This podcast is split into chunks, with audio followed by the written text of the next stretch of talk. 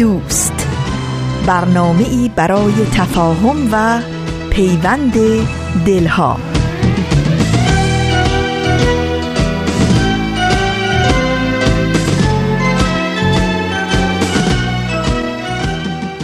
محبت نور است در هر خانه بتابد.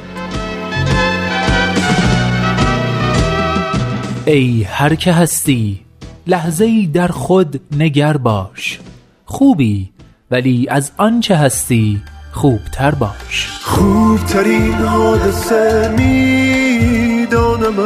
خوبترین حادثه می‌دانیم. حرف زن ابر مرا باز کن.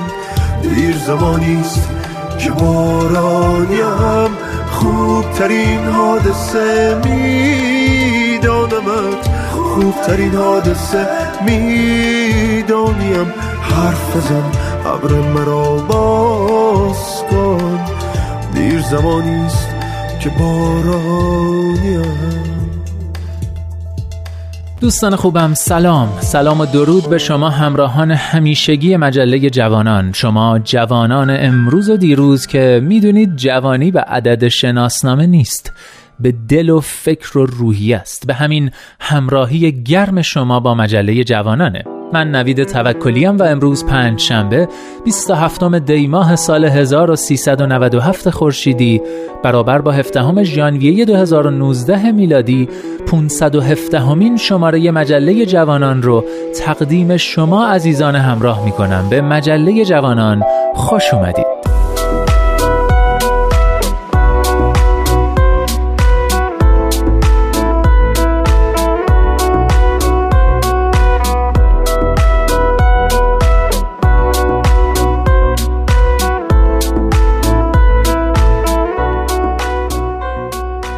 خب دوستان مجله این هفته هم سه تا بخش اصلی داره و یه بخش کوتاه پایانی. نقطه سرخط کودکان منادیان صلح و دمی با تاریخ بخش های اصلی مجله رو تشکیل میدن و آخرین بخش مجله هم که آخرین برگه. لطفا تا آخر آخر آخرین برگ همراه ما بمونید. دم شما گرد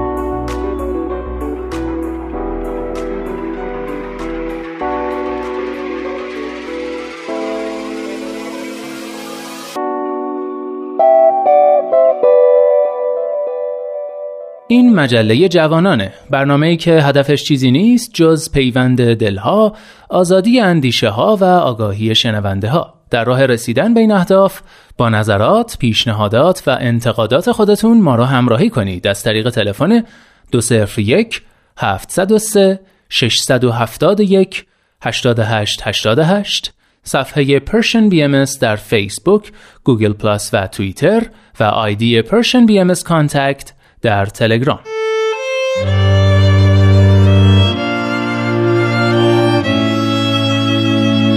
نقطه سرخط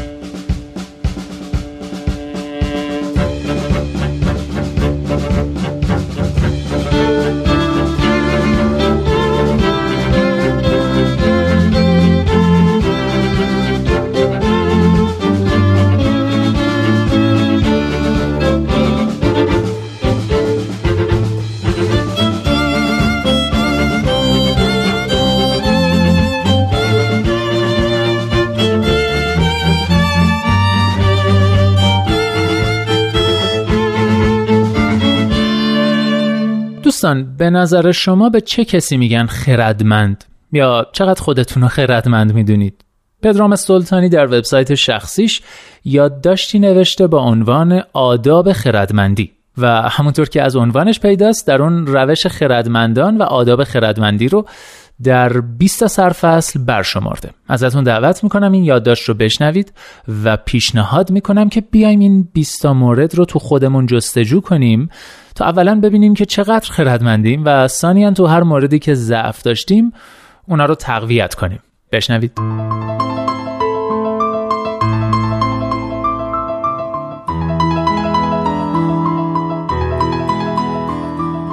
در پانزده سال گذشته در صدها نشست و جلسه و گفتگو در سطوح مختلف و موضوعات گوناگون شرکت داشتم و با اشخاص زیادی در حاکمیت، بخش خصوصی جامعه مدنی و اقشار گوناگون همنشین بودم. این حضور فراوان متنوع بیشترین بهره‌ای که برایم داشته آشنا شدن با انواع رفتار و گفتار و کردار و یافتن فرصت مقایسه آنها با یکدیگر بوده است. در این مدت بسیار کوشیدم که روش خردمندان را در میان جمع شناسایی کنم. باید بگویم که منظورم از خردمندی هوشمندی نیست زیرا بسیار افرادی را دیدم که از هوش و استعداد بالایی برخوردار بودند اما ویژگی های خردمندی را کمتر داشتند. خردمندی به باور من حاصل جمع هوش، اخلاق و اراده است. به هر حال گزیده آداب خردمندان را چنین یافتم. بیست ویژگی که البته با قوت و ضعف در افراد مختلف وجود دارد. به گمان من خردمند واقعی کسی است که اقلا پانزده مورد از موارد زیر را همزمان داشته باشد که مورد آخر حتما یکی از آنها باشد.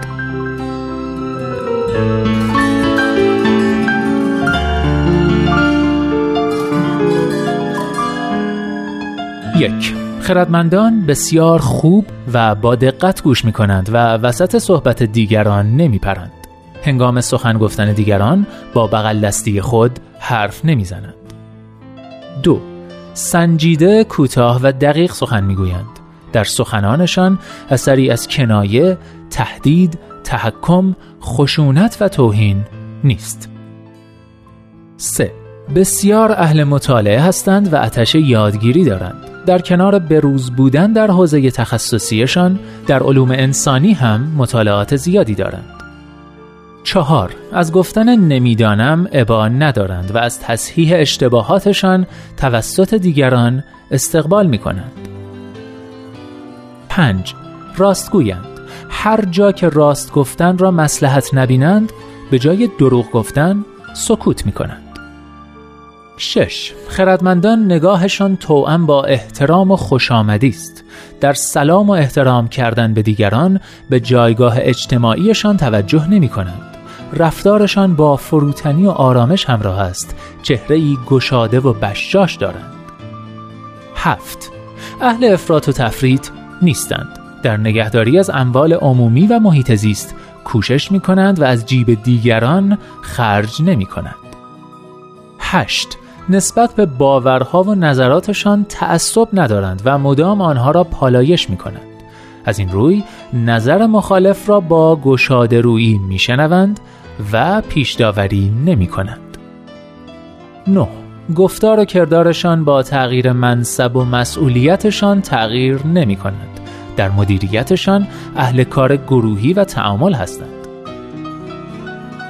ده روابطشان بر تصمیماتشان تأثیر نمی‌گذارد و سفارش پذیر نیستند برای خوشایند دیگران اظهار نظر مساعد نمی کنند.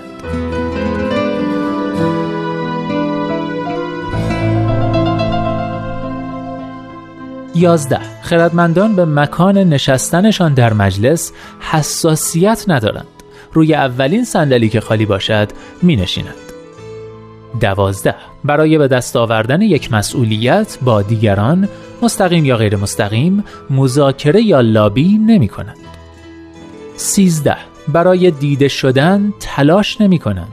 داوطلب عکس گرفتن یا مصاحبه کردن نیستند. تلاش نمی کنند که کارها را به نام خود تمام کنند. چهارده.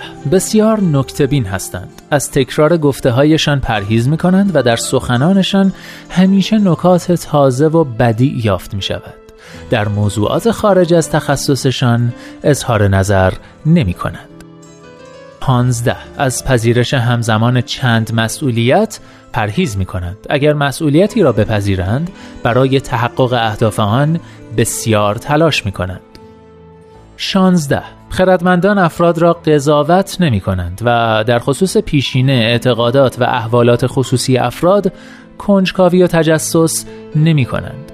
به جای سخن گفتن از افراد از افکار و اندیشه ها سخن می گویند. 17. مسئولیت اشتباهاتشان را میپذیرند و از اعتراف به خطا یا شکست خود تفره نمی روند. در پذیرش اشتباه فرافکنی نمی کنند. 18. وارد مهاجه و یکی به دو نمی شوند و حاضر جوابی نمی کنند. در برابر تندی توهین صبور و با سعه صدر هستند. 19. به هیجانات خود مسلط هستند. در رفتارشان خشم، ترس، استراب یا شادی مفرت دیده نمی شود. و بالاخره مهمترین خصیصه 20 خردمندان به هیچ کدام از ویژگی های بالا تظاهر نمی کنند.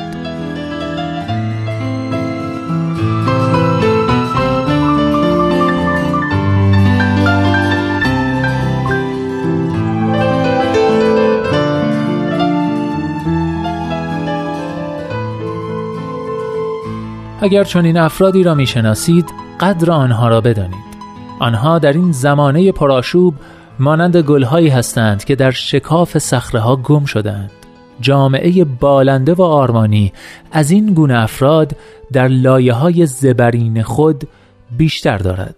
کشوری که حرم خردمندی در آن وارونه باشد یعنی هرچه بالاتر روی بیشتر از جنس خردمندان بیابی جامعه رهیده است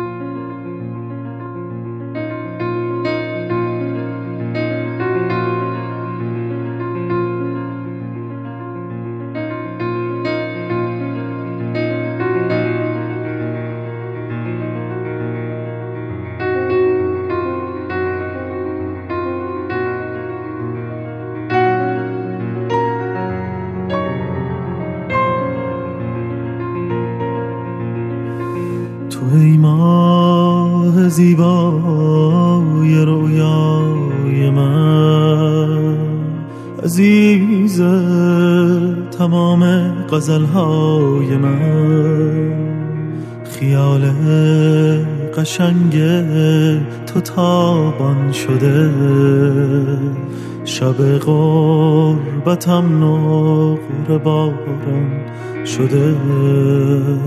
چه آرام از من گذر می کنی جهان مرا تازه تر می کنی چراغ شب تا یادت بخیر. تو ای نازنی یا یادت بخیر. چراغ شب تا یادت بخیر.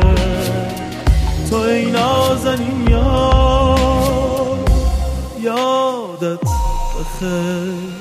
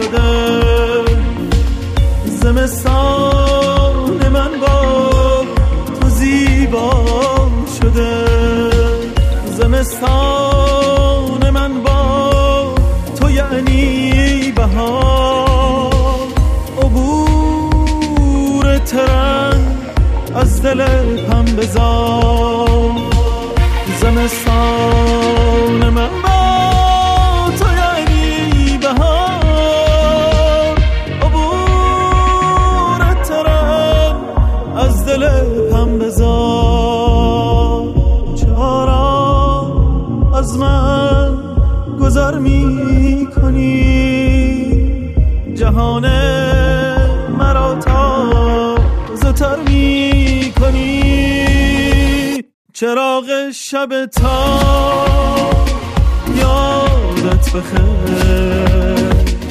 تو این نازنی یادت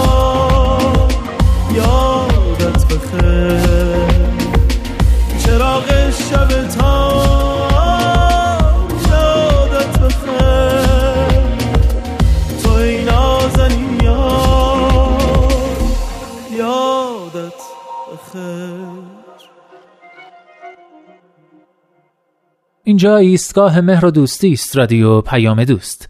ترن رو شنیدید از آلبوم هرمان امید نعمتی. شعر ترن رو رسول یونان سروده و آهنگش رو صادق تسبیحی ساخته. امیدوارم شما هم مثل من از شنیدن آهنگ لذت برده باشید. و اما برنامه بعدی آماده پخشه کودکان منادیان صلح.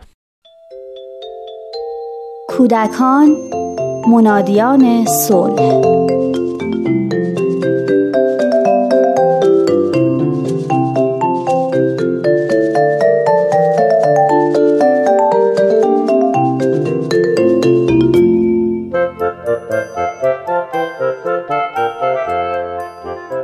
مهری خانم و مهناز خانم دو تا دوست قدیمی بودن که هر دو بچه های حدود سه چهار ساله داشتن.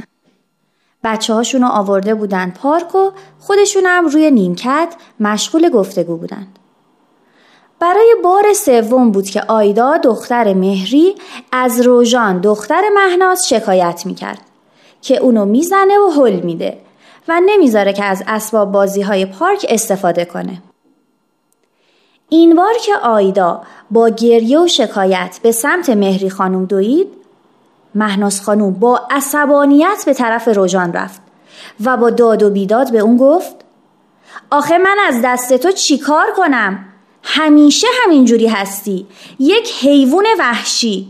می‌دونی حیوونا اینجورین چنگ می‌زنن حمله می‌کنن صحبت که می‌کنن آخه مادر تو انسانی چرا اینجوری می‌کنی؟ دخترک با چشمای باز در حالی که به مادرش نگاه می‌کرد با حاضر جوابی گفت آخه من یک حیوان وحشیم. مهناز خانوم خوشگش زد. شاید در یک لحظه علت همه رفتار بد و خشن روژان رو فهمید. نوعی غم به همراه درموندگی به سراغش اومد و بعد از اون احساس تقصیر و گناه. ولی سریعا خودش رو جمع و جور کرد. مهری خانومم به نزدیکی اونا رسیده بود. گفت مهناز جون بچه ها با هم نمی سازن مثل که بهتره بریم و یه وقت دیگه بچه ها رو پهلوی باباهاشون بذاریم و یه دل سیر همو ببینیم. مهناز هنوز گیج و مبهوت بود. لبخندی زد و گفت باشه باشه فکر کنم این بهتره و خداحافظی کرد. ولی این فکر که فرزندش برچسب یک حیوان وحشی رو پذیرفته بود و چنین تصور منفی از خودش در ذهنش ترسیم کرده بود اونو به وحشت انداخت. با خودش فکر کرد که باید مشورت کنه و بفهمه که چجوری این تصویر منفی رو از ذهن بچهش پاک کنه. بعضی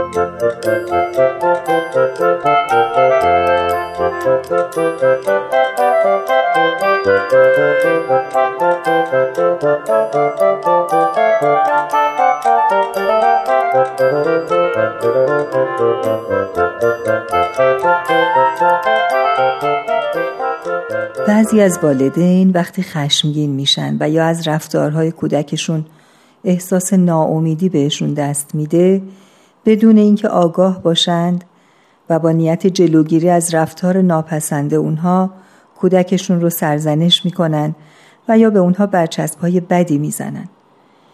اینکه بسیاری از بزرگسالان از عزت نفس پایین رنج می‌برند ریشه در دوران کودکیشون داره.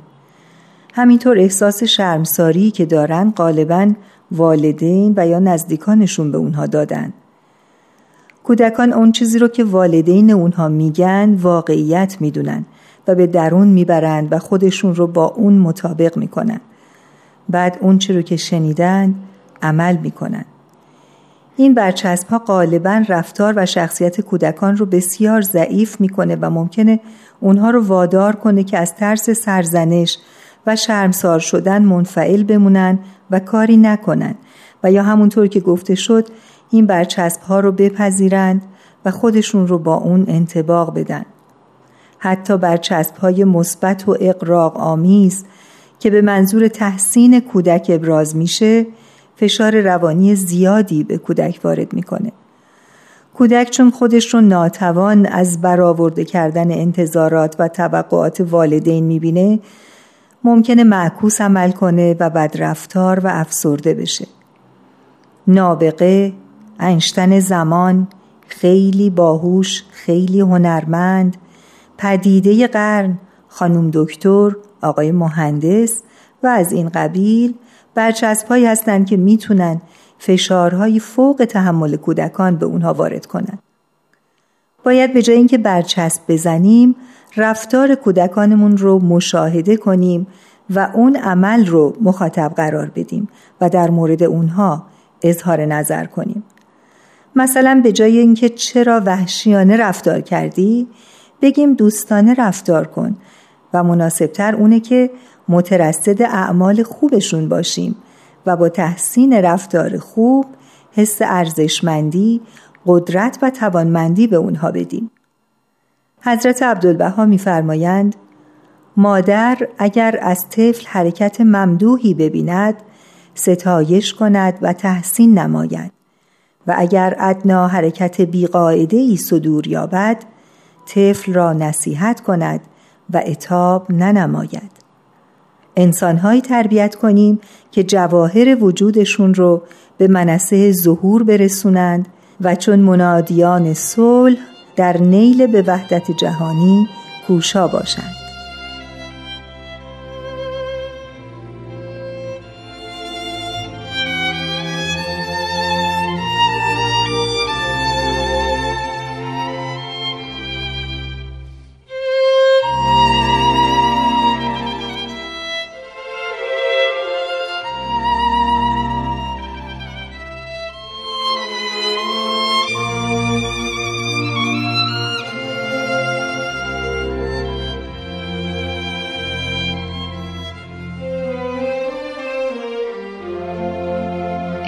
خداوند مهربان. این اطفال نازنین صنع دست قدرت تو اند و آیات عظمت تو.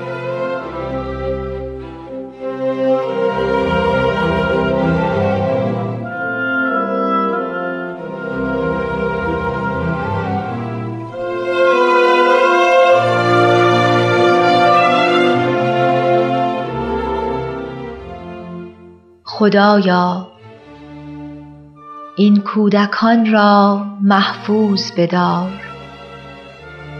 معید بر تعلیم کن و موفق به خدمت عالم انسانی فرما.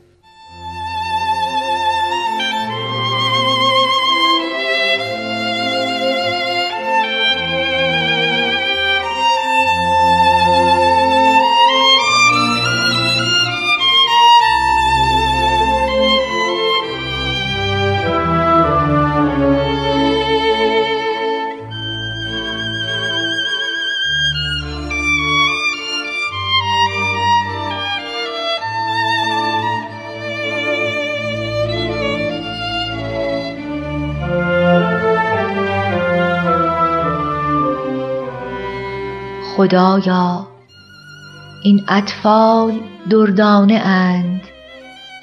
در آغوش صدف عنایت پرورش ده تویی بخشنده و مهربان.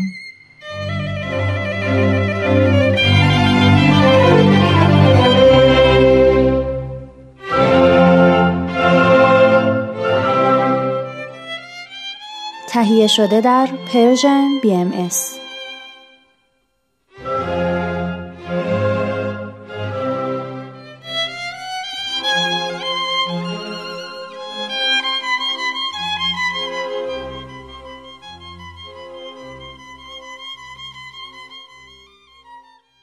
دوستان مدتیه که account Persian BMS در اینستاگرام راه اندازی شده برای آشنایی بیشتر با برنامه های مختلف رادیویی و تلویزیونی سرویس رسانه‌ای فارسی بهایی و تماشای تیزر این برنامه ها لطفا عبارت Persian BMS رو در اینستاگرام search و account ما رو دنبال کنید. بام بام بام بام بام بام بام بام بام بام بام بام بام بام بام بام بام بام با بام بام بام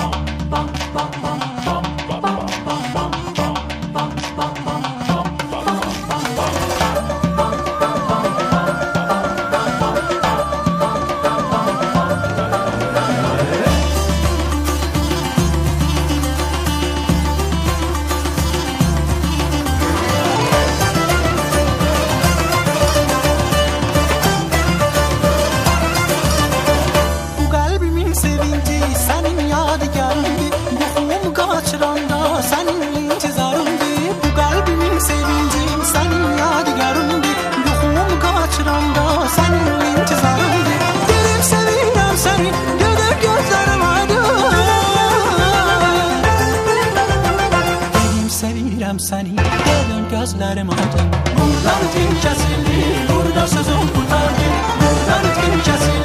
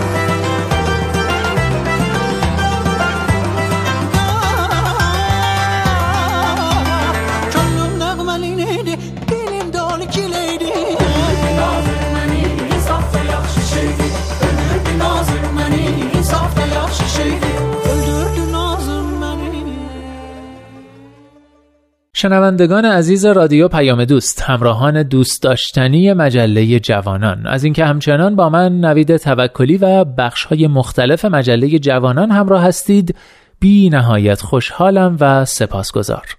در این بخش دمی با تاریخ همراه میشیم و برگ های دیگری از گاه شما بهایی رو با هم ورق می‌زنیم. دمی با تاریخ. گاه شمار بهایی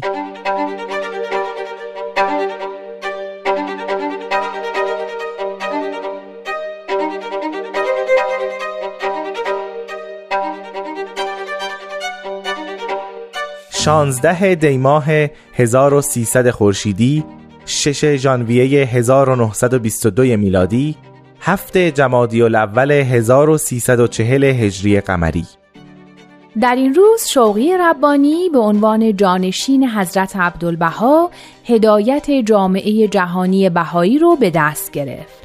این روز که در گاه شمار بهایی به عنوان روز ملی جوانان بهایی ایران شناخته میشه توسط جوانان بهایی جشن گرفته میشه. شوقی ربانی که نوه حضرت عبدالبها بود از زمان کودکی در سایه حمایت و تربیت ایشون رشد کرده بود و به درخواست اون حضرت تحصیلات دانشگاهی رو در رشته علوم و صنایع در بیروت گذروند. شوقی جوان هم در طول دوران تحصیل در حیفا مشغول به خدمت بود و هم بعد از اتمام تحصیلات دو سالی رو به عنوان منشی و مترجم حضرت عبدالبها مبین آثار و تعالیم بهایی خدمت می کرد. بعد طبق خواسته پدر بزرگ برای ادامه تحصیل به انگلستان رفت اما هنوز تحصیلاتش در دانشگاه آکسفورد به اتمام نرسیده بود که خبر درگذشت حضرت عبدالبها به ایشون رسید. این اتفاق غمانگیز باعث شد که سه روز از شدت ناراحتی در بستر بیماری باشه و سی روز طول کشید تا شوقی افندی این توان رو پیدا کنه تا به حیفا بیاد. الواح وسایای حضرت عبدالبها در روز 13 دیماه سال 1300 در حضور نه نفر که اکثرا اعضای خانوادهشون بودن خونده شد و مهر و امضا و تمام اونچه که وصیت کرده بودن به همه نشون داده شد. شوقی افندی در این جلسه حضور نداشت ولی از یکی از حاضرین خواسته بود که نسخه از اون سند رو تهیه کنه.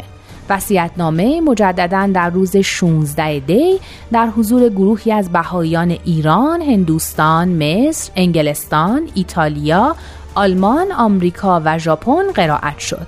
بعد از ظهر همون روز که مصادف با چهلمین روز درگذشت حضرت عبدالبها بود جلسه تذکری برگزار شد و تقریرات نامه هم اعلام شد. همون روز دو تا تلگراف توسط ورقه اولیا خواهر حضرت عبدالبها به ایران مخابره شد. اولین تلگراف اینطور شروع می شد محافل تذکر در تمام دنیا انعقاد یافت. محبوب عالمیان یعنی حضرت عبدالبها اراده مبارک خود را در الواح وسایا بیان فرمودند. نسخه آن به زودی ارسال می گردد احبا را خبر کنید. و دومین تلگراف فقط حاوی پیام کوتاهی بود که می گفت الواح وسایا ارسال شد. شوقی افندی مرکز امراللهند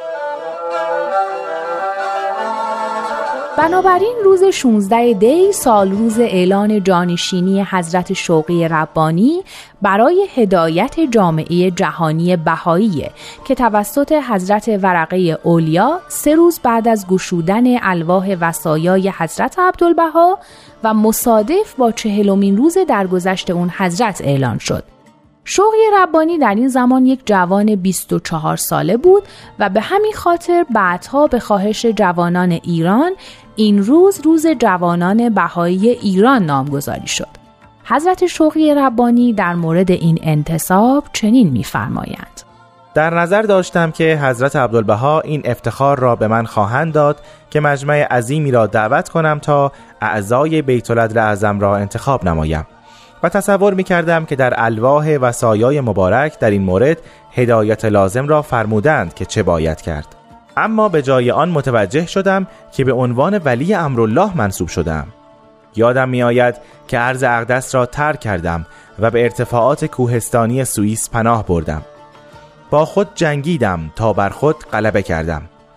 بعد مراجعت کردم و توجه خود را بر خداوند متمرکز کردم و ولی امر شدم. حالا هر یک از احبا در عالم هر شخصی در جهان باید همین کار را بکند. هر فرد بهایی باید با خودش بجنگد و بر خود غلبه کند و وقتی بر خود غلبه کرد فقط بعد از آن که بر خود غالب آمد وسیله ای برای خدمت به امرالله خواهد بود.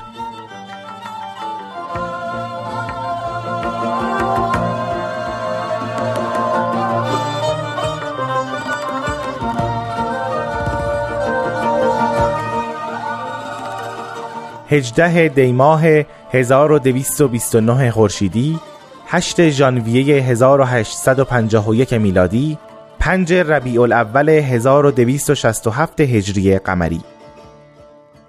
محمد علی زنجانی ملقب به حجت که از علمای برجسته شیعه در زنجان بود بعد از ایمان به دیانت بابی همیشه از سوی علما و مخالفان مورد آزار و اذیت قرار می گرفت امیر ارسلان خان مجد دوله دایی ناصرالدین شاه و حاکم زنجان که به دنبال فرصتی بود تا حجت و اصحابش رو نابود کنه وقتی دید حجت مورد استقبال شدید مردم قرار گرفت شدیداً خشمین شد و از مردم خواست تا به جنگ علیه حجت و یارانش قیام کنند.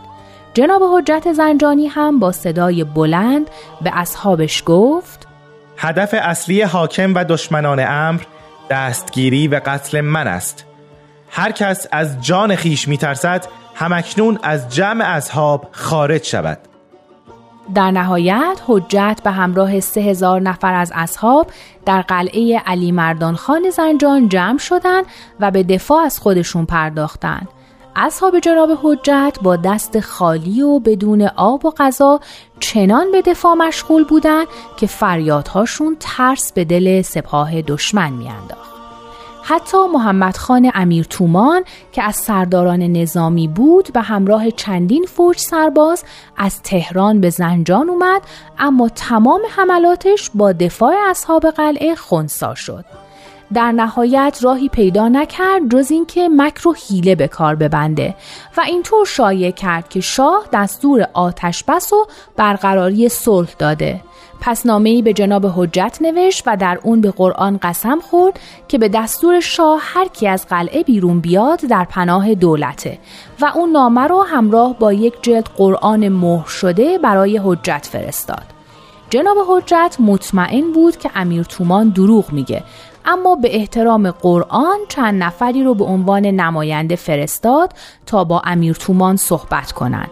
ولی خیانت امیر تومان با قتل این نمایندگان آشکار شد. بنابراین اصحاب باز به دفاع از قلعه مشغول شدند تا اینکه یک روز گلوله‌ای به بازوی راست حجت خورد.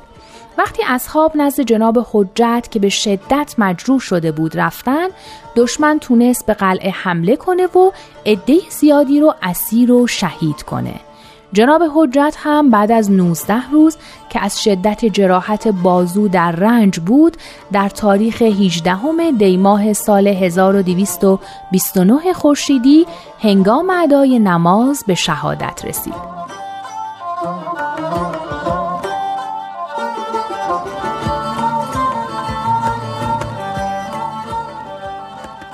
واقعی زنجان حدود یک سال به رهبری جناب حجت به طول انجامید و نه ماه از این یک سال در قلعه علی مردان خان گذشت. حجت موقع شهادت فقط 39 سال داشت و جسدش در محل مشخصی از همون قلعه مخفیانه به دست چند نفر از اصحاب به خاک سپرده شد.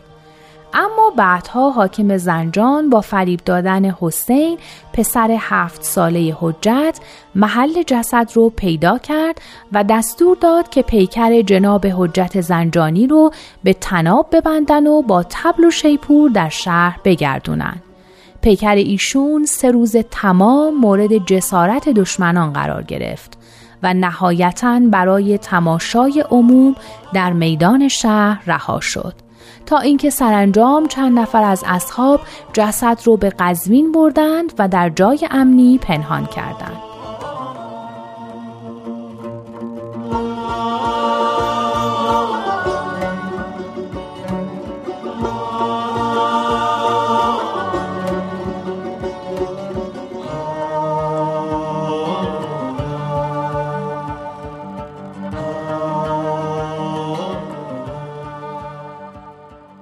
22 دی ماه 1231 خورشیدی 12 ژانویه 1853 میلادی اول ربیع الثانی 1269 هجری قمری.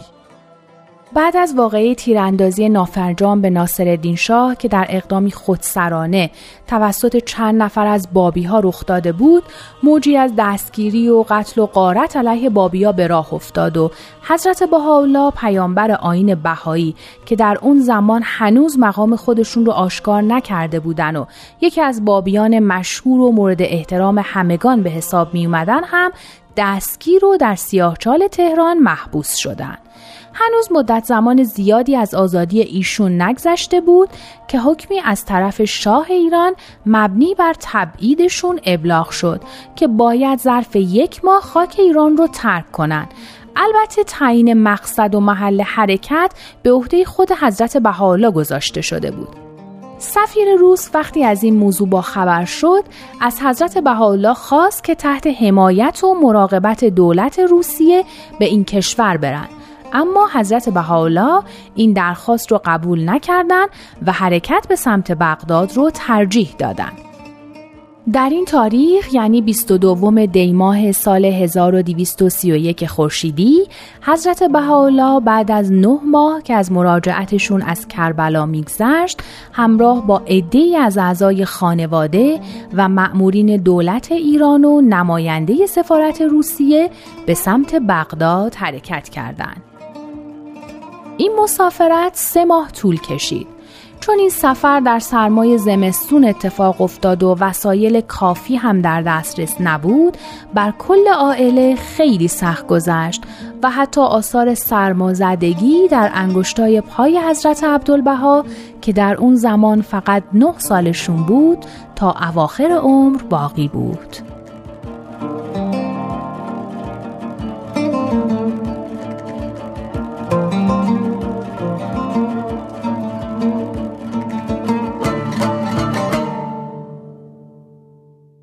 آخرین برگ. یک عاشقانه ناب از نویسنده فقید فرانسوی پول الوار.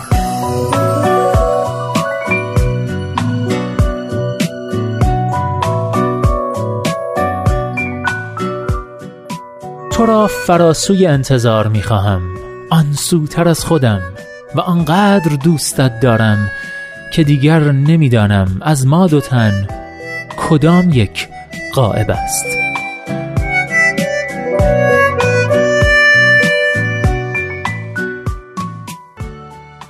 هر جا هستید دلهاتون شاد اندیشتون آزاد و آگاهی و بیداری نصیبتون باد. من نوید توکلی هستم و امیدوارم که نور امید در دلهاتون هیچگاه خاموشی نگیره. به قول شاعر گر چه شب تاریک است دل قوی دار سحر نزدیک است.